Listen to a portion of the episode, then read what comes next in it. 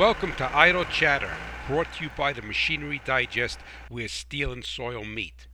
A weekly podcast by a New Jersey farmer to all farmers and ranchers across this great nation. And yes, there are farms in New Jersey.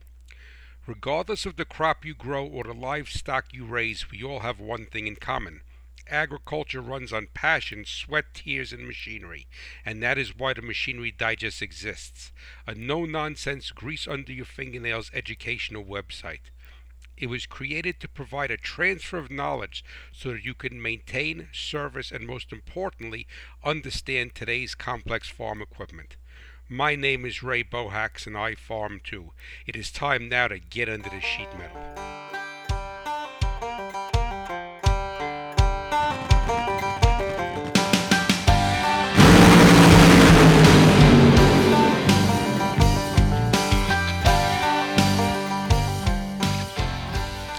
Hello, my friends, and welcome to Idle Chatter. As you know, I am Ray Bohacz, the hot rod farmer, coming to you as always from Cat Swamp Road in beautiful Warren County, New Jersey. So, hopefully, the sound of my voice is finding things going well for you as I wish you every week. And I uh, have a couple of things I wanted to go over with you today, or just uh, actually tell you about, probably more than go over before I start today's talk, which today's show is going to be about thinking outside the box. But before we get into that, I am very, very proud to tell you, and uh, so I want to I thank you in advance for allowing me to share this with you because I'm like a uh, a father with their first child, right in the nursery. I'm very proud of it. So I'm very proud to tell you that as of this past Friday, that my Idle Chatter podcast is uh, been picked up and being hosted also at the Farm and Ranch Ag Network. So that's FRAN, Farm and Ranch Ag Network, and that's a great, great, great website that hosts a number of podcasts. And what's really great about that, what's really great about FRAN, everything today is an acronym, right? So we got called FRAN instead of Farm and Ranch Ag Network.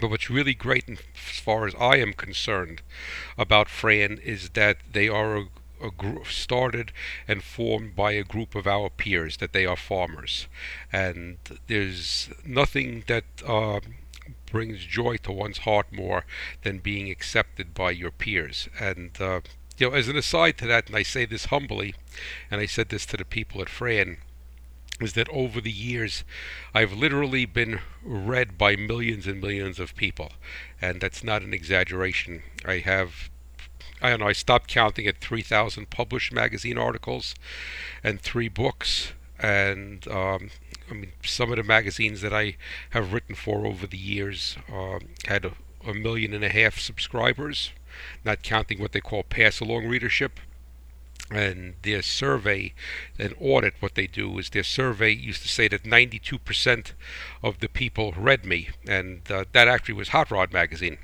And but you know all of those were corporate structures. And it was a blessing and i really appreciated all of those people reading me and dealing with all of those companies over the years. I uh, I used to be published when the publishing business was more dynamic in 14 different titles every month and uh, that would you know float up and down. Sometimes it'd be 18, but sometimes it'd be 13, but around 14 titles every month. But those were all corporate entities, and Fran is not, and the Farm Machinery Digest is not, and the majority of the listeners to my podcast are not corporate entities. Sure, your farm may be incorporated for tax purposes, but that's only on paper. You're uh, you're not truly a corporate entity.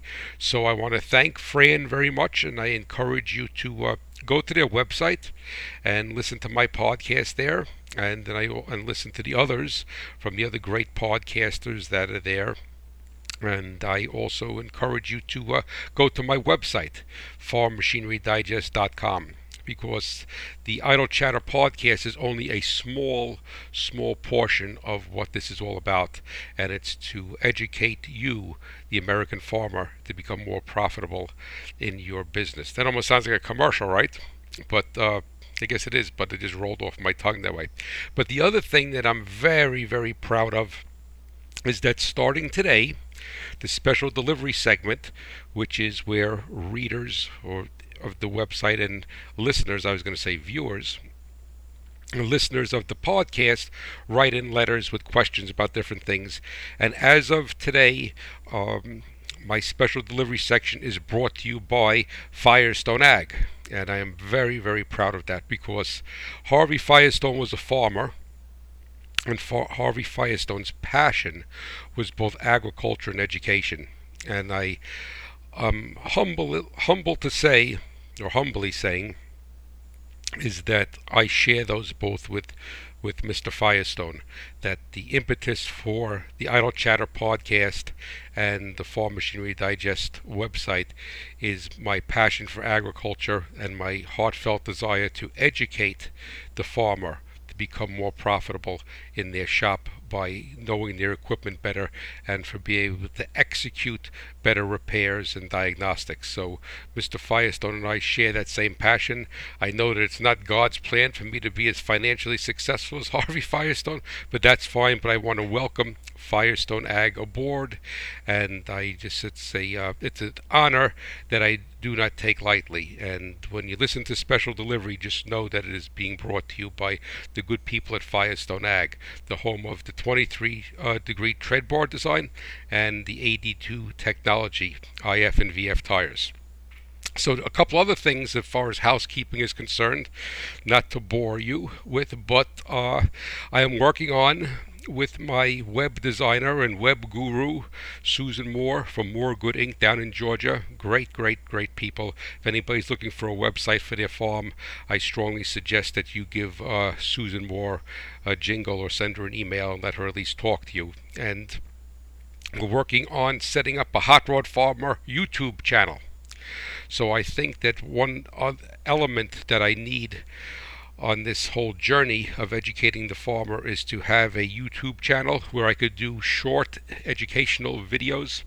I've been blessed to work with Successful Farming Magazine on their TV show as the Successful Farming Engine Man, and I love doing that. And actually, the uh, new season for that show is starting uh, November 1st, Thursday and I am supposed to be, according to the schedule, be on there with a wheel bearing little little segment but due to the constraints of that show and the time slot that they have, is that I can only have three or four minutes. And I uh, I love working with the guys at Successful Farming and hope to still be on their TV show for a long time.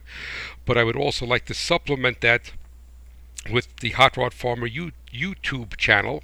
I'm saying that incorrectly, and um, to be able to do maybe 12 or 15 minute uh, instructional videos or instructional lessons. So I'm working on setting that up, and hopefully after the new year that may be rolling. And the other thing I wanted to uh, tell you about is that as a journalist, I'm a member of IMPA, International Motoring Press Association. I'm able to get press vehicles uh, from the car manufacturers. And what I'm going to start to do is do a road test and chassis dyno test on different vehicles that would interest farmers. So predominantly trucks, but because I am the hot rod farmer, uh, I may sneak in a, uh, a 600 horsepower Mustang, a Camaro, or Challenger or something in there, but just for fun.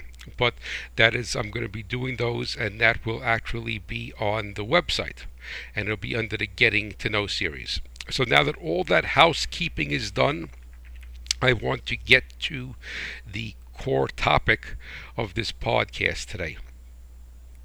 And as you all know, or if you don't know, you're going to know right now, is that I farm in New Jersey. And farming in New Jersey uh, brings about many, many obstacles that those that farm in a uh, predominantly agrarian area uh, do not face. And it also brings it brings into play some opportunities that someone that's really out in the middle of farm country or in the, in the corn belt somewhere would not have. And one of those opportunities is to be able to be exposed to different things and and different businesses and different peoples and different mindsets. Uh, our farm is probably about 60 miles from New York City and about 75 miles from Philadelphia, but the direct route, uh, it's much more of a direct route to New York City than Philadelphia, so we're really not influenced by them. But New Jersey is small and it has a uh, it's it's actually positioned between those two uh, metropolitan areas. And then what that does is that we have a little bit of everything and a lot of nothing, if that makes sense. So we do have a strong agricultural presence, but the farms are nowhere near as large as the people out west or down south.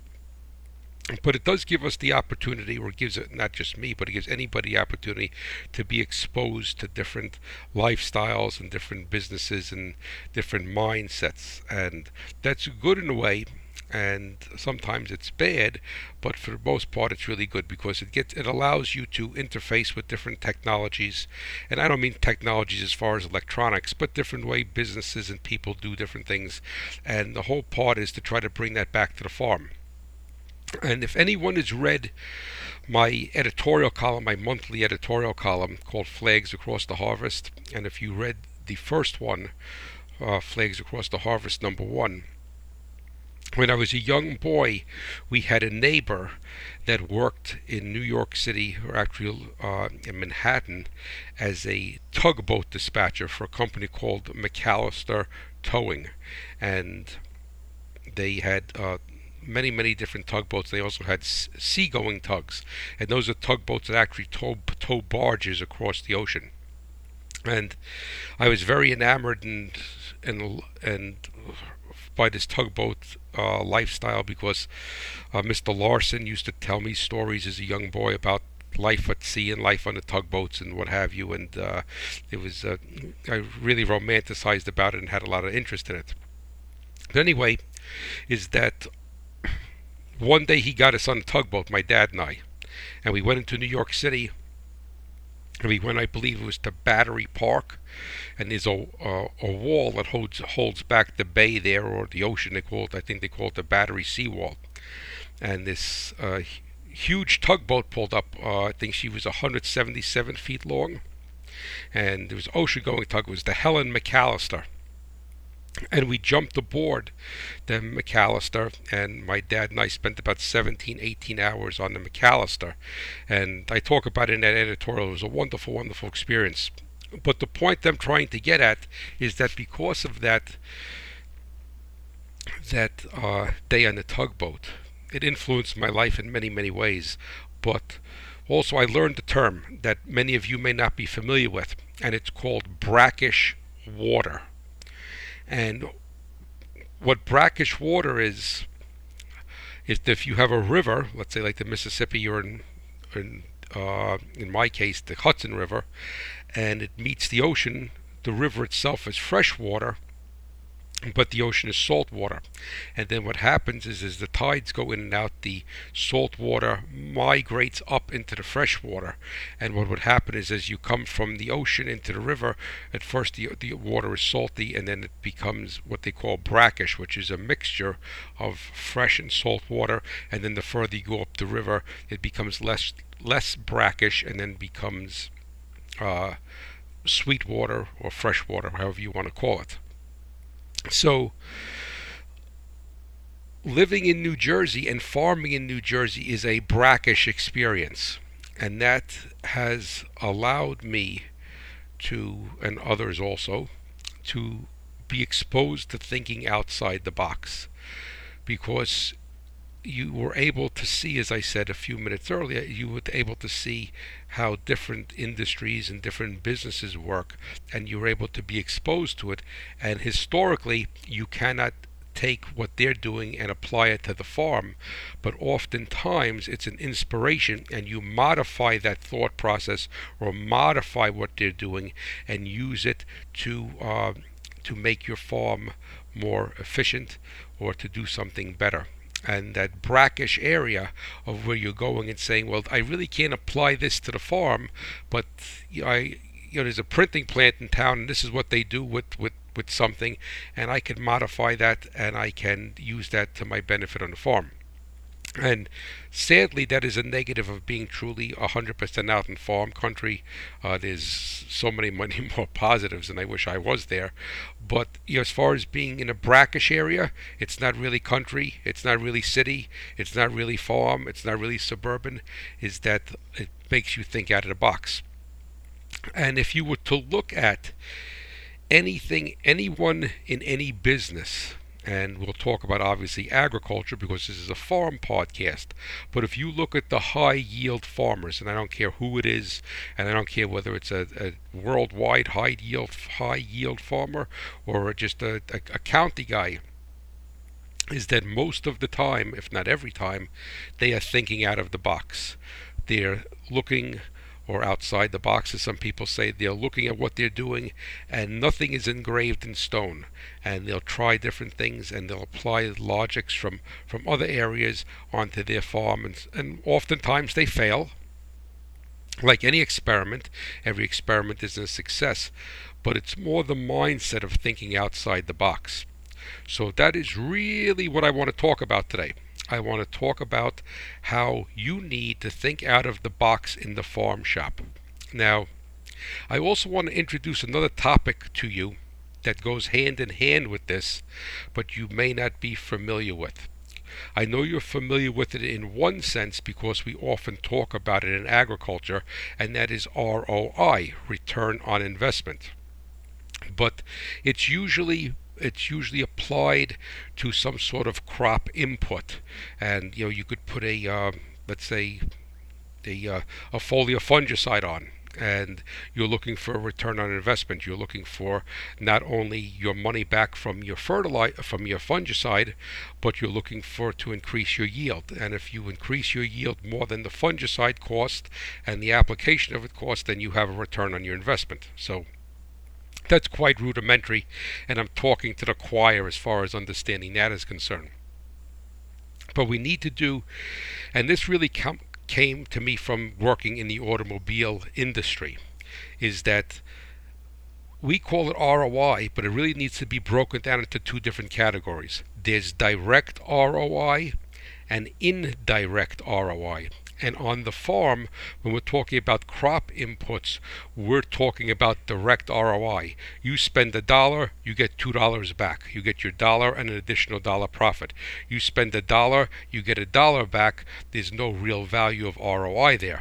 You spend a dollar and get five dollars back, and you have a very strong ROI. And that is direct ROI, return on investment. So there's a direct correlation for every dollar spent and gives you a multiplicative return, like interest in a bank.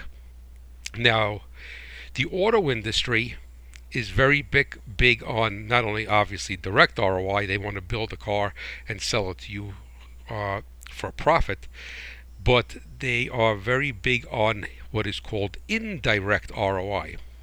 And indirect ROI is really what this podcast and the Farm Machinery Digest website is all about. Because if you look at your ledger column or look at your balance sheet on your farm, nothing that I am talking to you about or will be talking to you about, hopefully, God willing, for many years, or what you've read from me, is going to affect your ROI. I'm not talking about any crop inputs, I'm not talking about anything agronomically I'm not talking about anything like that. What I'm talking about is indi- indirect ROI. What I'm what I'm talking about is you keeping more of your money that you do not spend unnecessary funds that you have made on on repairs, machinery, unnecessary service procedures, what have you.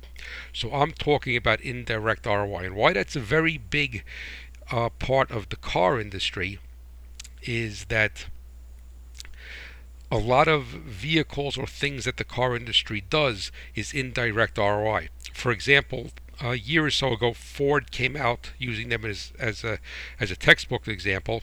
Uh, Ford came out with the uh, the GT supercar, not the Mustang GT, the GT supercar, which is patterned after the old GT40 from the 60s that won the Le Mans race.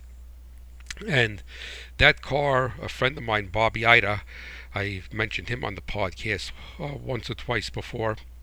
Uh, he has one on order, and uh, I think he's going to get it uh, this spring, God willing. It's been on order for like a year and a half. But anyway, um, I think it's the list price in that car, the base price is like four hundred eighty thousand dollars. So it's a half a million dollar car. I mean, it's a uh, top of the line combine. So it's a half a, half a million dollar car, and you know, you could say to yourself, well, man, Ford is making a fortune on this thing. It's a half a million dollars. They're probably, I don't know the actual numbers, but I would not be surprised if they're losing between twenty and eighty thousand dollars on each car that they sell for half a million dollars. And you may say that's crazy. Why are they losing that kind of money? Because the development cost, the engineering cost, the emission certification cost, the cost to, to, to build the car, the all roll into that, and they cannot sell enough cars, or they're not making enough cars to amortize that cost to make that vehicle profitable. And so you may ask yourself, well, why are they doing it? Because within the car industry, it is called a halo car. And what it does is it, it's indirect ROI. They're making an investment in this, in this particular vehicle, to to create a halo over the brand. And that halo over the brand is hopefully going to be the impetus for you to come into the showroom with your wife. And say, "Man, if Ford could build a 200, build this 220 mile an hour car and do all this, so look at this thing, it's fantastic," and have you come into the showroom and look at a Ford Escape or look at a uh, a Ford Edge or a Fusion or or some F-150 pickup truck or whatever it may be, and use that as the catalyst for you to make a fir- purchase and make a bond with the Ford Motor Company. So that really is indirect ROI. If you were going to another example, and a farm example would be let's say that you travel someplace to go to a workshop and hopefully uh, it's one of the machinery digest workshops but any workshop well let's say you go to a trade show for instance like commodity classic which i've been blessed to be able to uh, to present twice on the main stage compliments of Firestone Ag and Successful Farming magazine. So you spend the money to go to Commodity Classic. That is an indirect ROI. And you are looking to go there and glean things, learn things, and bring them back to your farm. But you're not going to be able to go to Commodity Classic or to go to one of my workshops or somebody else's workshops or a winter crop meeting and say, man, I went there and I got five more bushels per acre. You may get that indirectly by what you have learned, but um, you may end up getting that, but you're not going, or it's not going to be direct where you put something on. You may learn about a special product or learn about a procedure, but then you have to implement it to get that return. So that is really indirect ROI, and I think that is something that the agricultural industry needs to start to look outside the box, and I think that the crop companies I think the crop companies, the uh, the fertilizer companies, what have you, uh, really need to start to not only look at ROI but look at indirect ROI because, and that's why I also do have to applaud AgroLiquid because they were one of the first people to stand behind me and uh, the Farm Machinery Digest and the Idle Chatter podcast, and then uh, also Hefty Seed because I mean obviously I'm not talking about seed or I'm not talking about liquid fertilizer, but those companies saw the value in the farmer becoming educated and becoming more efficient. And if you become more efficient, uh, through education on your machinery and your shop procedures, then what will happen is that you will be more profitable. And a profitable farmer, in direct ROI, a profitable farmer will be able to take those funds and say, well, I want to buy better fertility or I want to buy uh, better genetics when I plant next season. And uh, that is what this is all about. So it's indirect ROI. And there's nothing that I'm ever going to tell you that's going to ring your ring your uh, cash register, but what it's going to do is allow you to keep more of what rings in that cash register. And I think that's you know I think we're too fixated in this industry on on on the Chicago Board of Trade and the prices of crops, and obviously that's a that's an that's a major component of it. I'm not saying that whatsoever, but the thing is that if you have a very efficient farm operation and you have a very efficient farm shop operation everything that you're doing in that in that farm shop and with your equipment is establishing an indirect ROI you could weather lower crop prices very easily uh, or more easily, I should say, more easily than somebody who has an inefficient operation as far as the machinery is concerned. Because you, yeah, you may be making it on the one end, say, oh man, we got eight dollar corn back, this is great. But if you're losing it in the farm shop, it would be, you know, the analogy that I always make is that, you know, we heat with oil with heating oil, and in the Northeast, the majority of us do.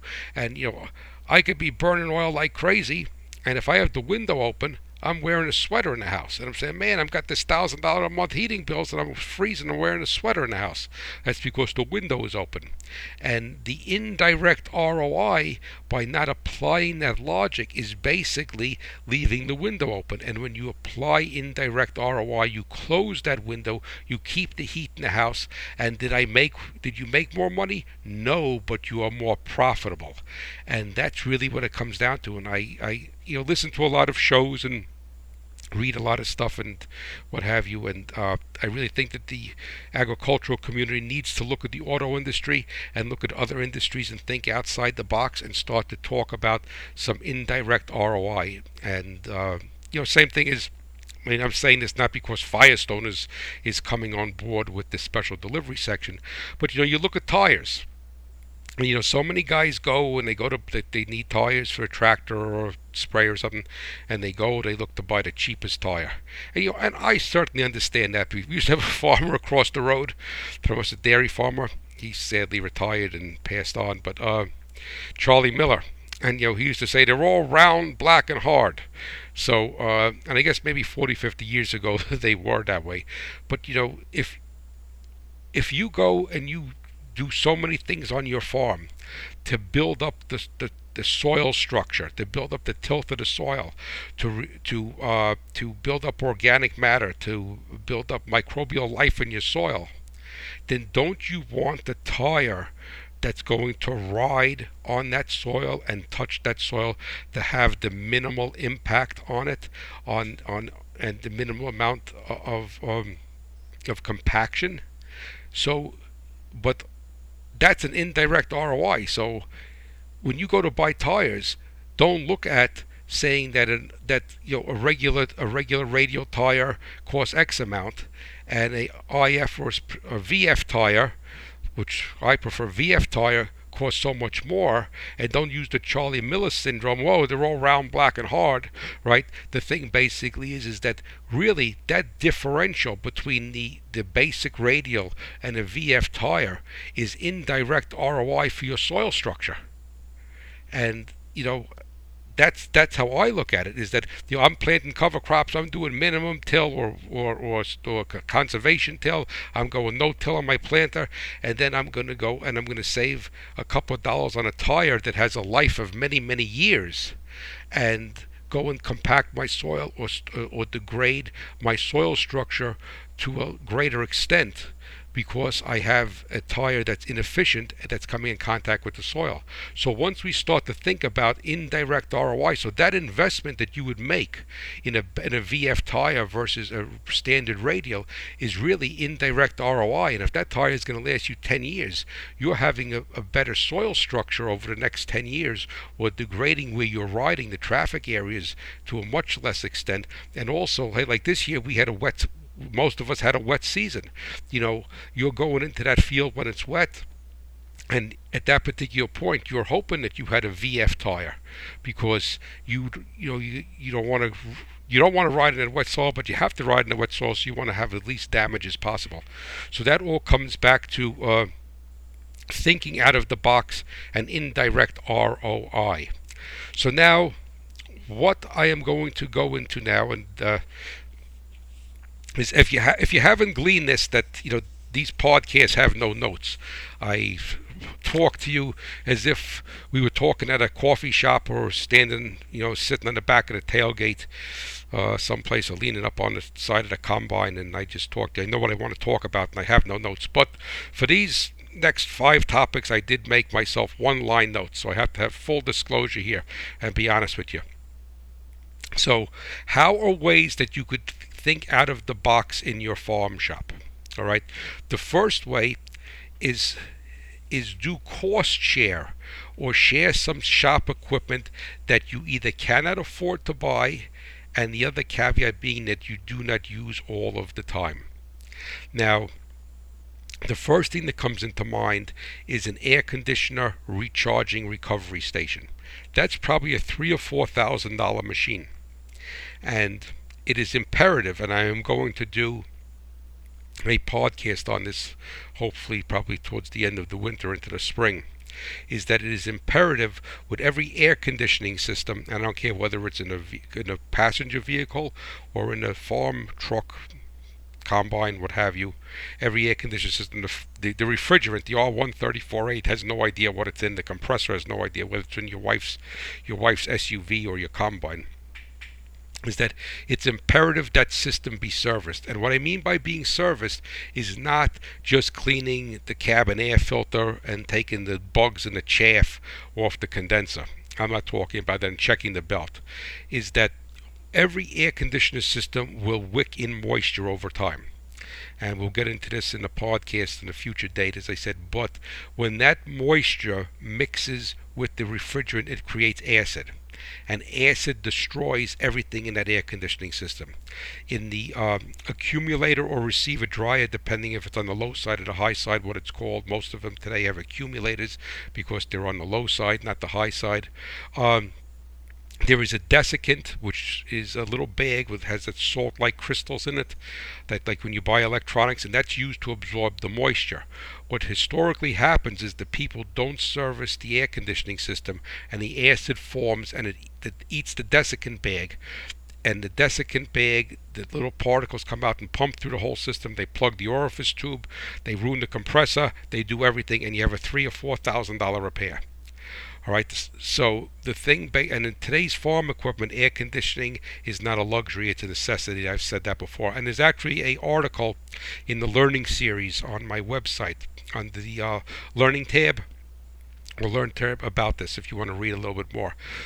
But anyway, the way you go about avoiding that is every few years you need to to discharge the air conditioner system. That means take all the Freon refrigerant out. Freon is actually a brand name. It was uh, DuPont's name, I believe. So we'll take all the refrigerant out, and it has to be stored in a recovery machine. And then what you do is you pull a vacuum on that system because water will boil at about 52, 53 degrees at sea level in a vacuum. So you're boiling off all the moisture and now you're and taking out the contaminants and you're filling it back up with the proper amount of refrigerant. If you do that every three or four years, your AC system in your equipment will pr- probably outlast the machine unless you pop a hole in something.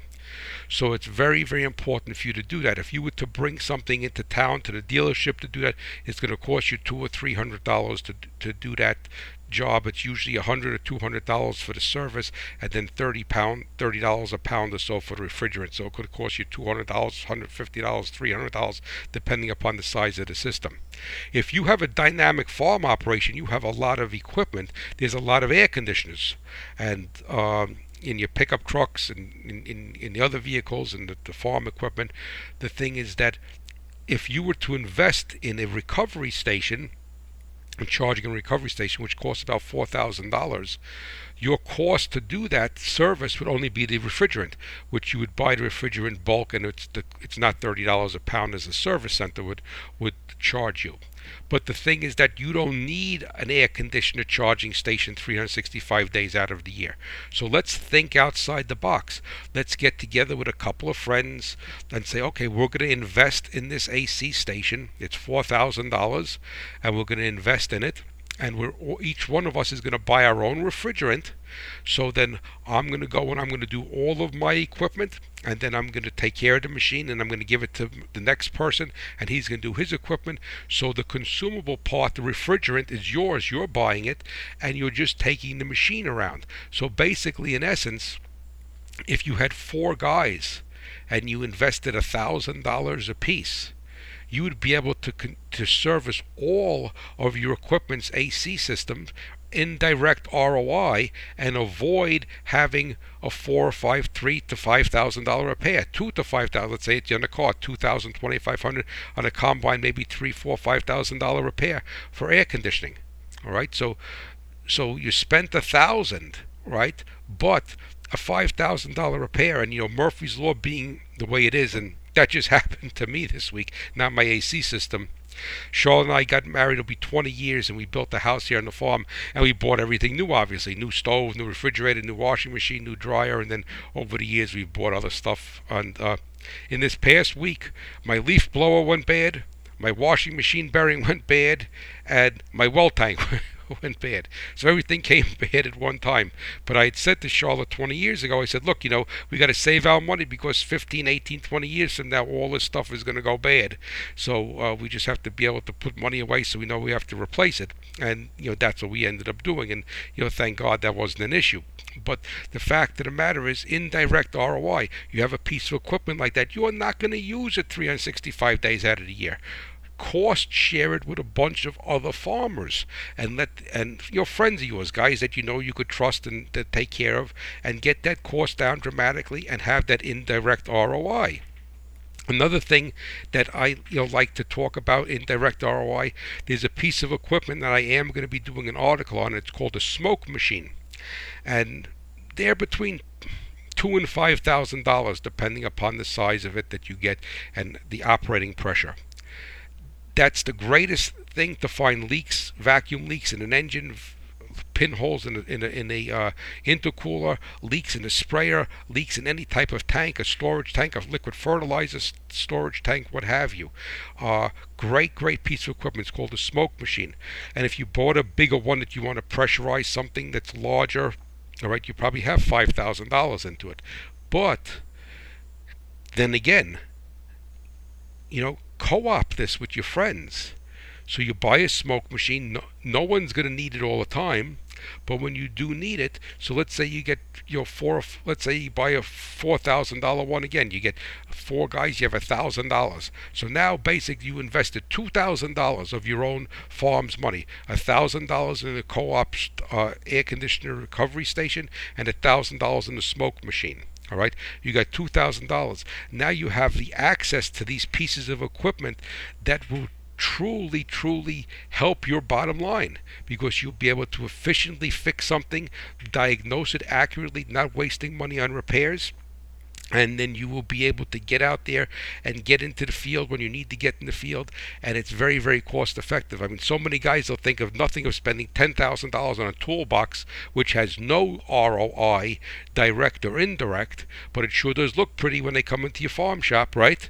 But here it is i'm talking about two $1000 investments your cost collectively with other farmers to get this equipment in your hands so that's one way of thinking. So cost share farm shop equipment that is specialized and you're not going to use all the time. The second thing that I have on my list is what I spoke about in the beginning with the uh, with New Jersey being brackish, and that is look to other industries to for ideas and then modify them for your needs. I mean, if you look at the construction industry, and this you know probably would not apply to everyone in the farm, but if you look at the construction industry, you know most of the time if they need a specialized piece of equipment, they rent it. So. Uh, and like I said, this may not go one to one, but look at other industries. Look how they handle different things and say, yes, you know, I could do that and I could modify that slightly, or I could you know, twist that around a little bit, and that would be a benefit to my farm shop. So look at other industries. Don't be closed-minded and say, you know, and as an as an engineer, that's what I look at. I mean, I see a printing press. I'll look at a printing press and see how they how they wired up something, or how they ran a gear train, or ran a chain on, and I say, wow, that's really great. And then you could end up applying that to something else. So be open-minded. I did a podcast a while back called, you know, uh, about NIH, not invented here. Don't just think because it's not agriculture that it has no value to you on the farm. Yeah, it may not it may not have value to you one to one, but there'll be some some small element of that that you could bring back to your farm shop, bring back to your business, and make it more profitable. And I'm going to repeat it again because I actually did this last year at Commodity Classic, and I had the I would say it's it's not what you make, and I had the audience chant back, "It is what you keep." So I want you to be profitable. I want you to, and just look at it this way.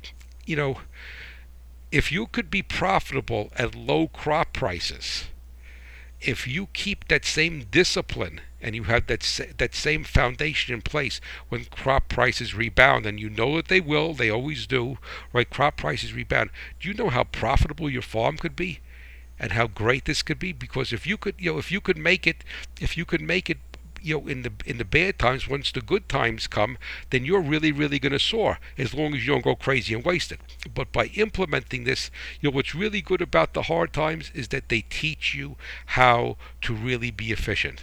And and it's you know it's imperative that we be efficient but we cannot just look at the income side of the ledger. We have to look at the outgoing side of the ledger. And the farm shop is a big place where a lot of those those outgoings if that's even a proper word happened but we just write it off in our mind as bad, like, oh, hey Joe, the motor blew up on my pickup truck. Oh man, I have lousy luck this year. And that's not the case. The motor blew up on your pickup truck, most likely. I'm not saying that it can't blow up, but blew up because you never, uh, you never spent five cents a gallon to treat the fuel, and you hydraulic the motor because of the injectors stuck open and you bent the connecting rod. So so whatever. So we have to look at it on a case by case basis.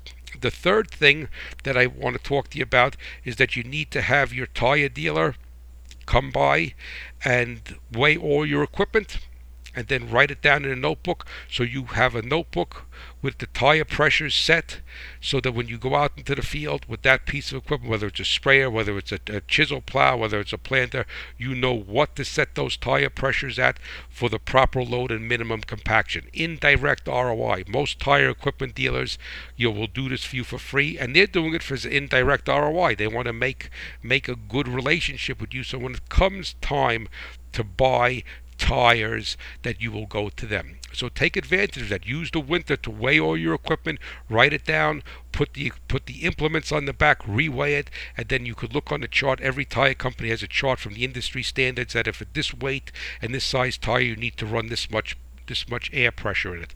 And then once you have that, you don't need a $30,000 on the fly inflation system. And that's moot anyway if you don't know what tire pressure to set it at. So indirect ROI, spend some time with that and arrange it with your tire dealer and and get that all set up and have that notebook with it written down. And when you go into the field and you're hooking up the planter, you know what pressures to run on that tractor to minimally impact that soil structure. And the last thing I want to talk about before I go into the uh, special delivery section is you know indirect ROI, buy quality, not price. And you know I tell people I'm not cheap, I'm conservative. And and you know the thing is that you know look at the quality of something, don't just look at the price. And it has to be a price price quality ratio. And if you look at that, and when you're buying buying you know parts, you're buying oils, you're buying fuel, you're buying lubricants, whatever the thing is that tools look at the price quality ratio.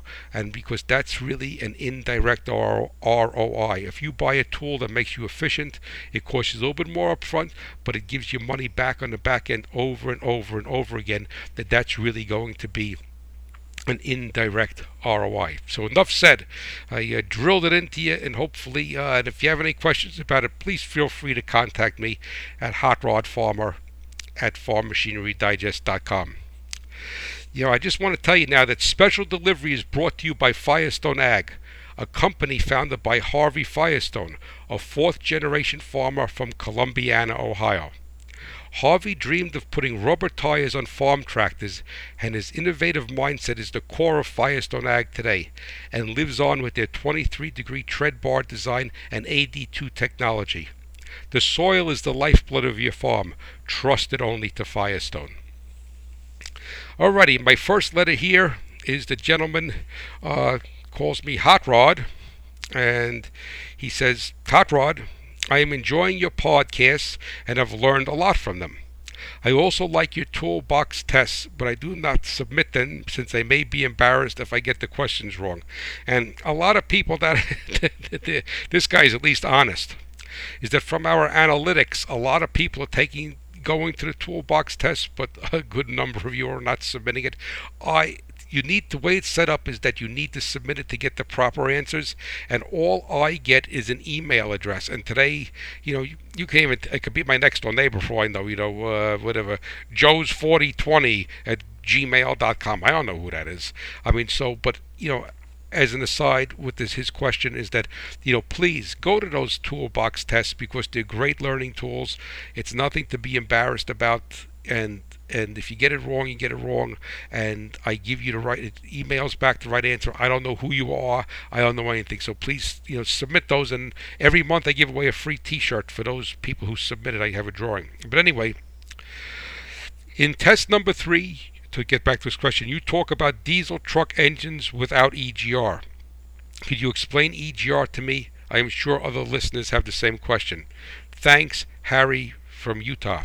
Well, yes, Harry. Uh, first of all, it's not just truck engines; it's any diesel engine, and uh, EGR stands for exhaust gas recirculation. And what that basically is, that there's an emission called oxides of nitrogen, and both gasoline engines and diesel engines emit it, but diesel engines emit more. And that's really one of the main components of the Tier 4 emissions, is to lower oxides of nitrogen emissions. And what is basically found many years ago, the gas, the auto industry was the first to control uh, oxides of nitrogen back in 1973. And a diesel is the same way. It's found. It was found that if you put exhaust gas back into the cylinder bore and use it as a filler. So what it does is that it uh, takes the place of a combustible mixture, and because it is inert, it will not burn. It takes the place of the combustible mixture, and it lowers the exhaust gas temperature. And by lowering the exhaust gas temperature, you limit oxides of nitrogen production. There's an equation called the Zeldovich equation for all of you gearheads out there. And to produce oxides of nitrogen, it's the Mr. Mr. Zeldovich realized that it's pressure, heat, and exposure time. And when the leading edge flame front temperature in the bore, as the flame uh, travels across the bore, reaches 2500, 2500 degrees and above, what happens is that the oxides of nitrogen production uh, really uh, jumps up. So by introducing this inert, inert exhaust gas to exhaust gas recirculation, even though the air is hot, it is acting as a filler, like a carrier, and doesn't allow to have uh, as much combustible mixture, which lowers the exhaust gas temperature and in turn minimizes oxides of nitrogen production. There is a uh, I have an article about all about Tier 4, but you know this is not not just Tier 4. Tier 4 just became the strictest standards, but the reduction of uh, oxides of nitrogen has been around for quite some time.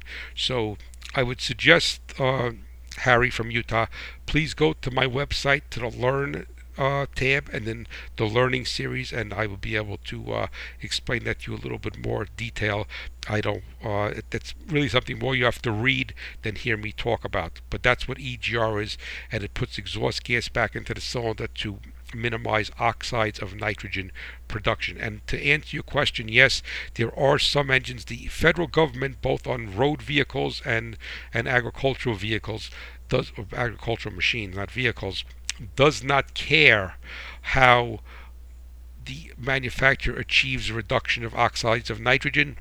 They just know that it has to pass get be down to a certain level and there are some companies that have been able to through the design of their injection system their cylinder head and what have you been able to get a reduction of uh, oxides of nitrogen without uh, EGR, but that's really in the off-road market. Everything that's on the road has EGR, whether it's a pickup truck or whether it's a semi, Class 8 semi. But the agricultural machinery standards are less than road vehicles, and um, and Case IH is, is, is big for that because they have what is called an SCR only supplemental supplemental catalytic reduction uh, system, and they do not they're currently not able, not don't need EGR to get the oxides of nitrogen levels uh, down, but the SCR system is what controls the oxides of nitrogen. So they're very heavily based on SCR and not controlling it in the engine. And there's nothing wrong with that, just different school of thought. So that is that, and I would like to get to one more question. Uh, this gentleman is Jerry from Michigan. He says, Hello, I have a John Deere planter that has its own alternator on it that is run hydraulically. I am having some issues with the electronics on the planter, but the alternator seems to be charging.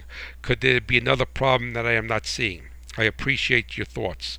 Well, thank you so much for writing me, Jerry. Uh, yes, there is a problem that that could be, and there's, there's a number of problems, but I only have a minute or two to talk to you here because I'm coming to the end of this podcast time. But please, you know, email me at hotrodfarmer at farmmachinerydigest.com and I will give you some more stuff. But the low hanging fruit, the most common thing is that I would have to say that it either has a bad diode in the alternator or it has a bad, weak ground someplace. I don't want to say bad, but a high impedance ground, but it's probably more of a bad diode in the alternator. And if I remember correctly, I think a few podcasts back somebody wrote almost a similar letter. It wasn't with a planter, they were having some uh, alternator issues.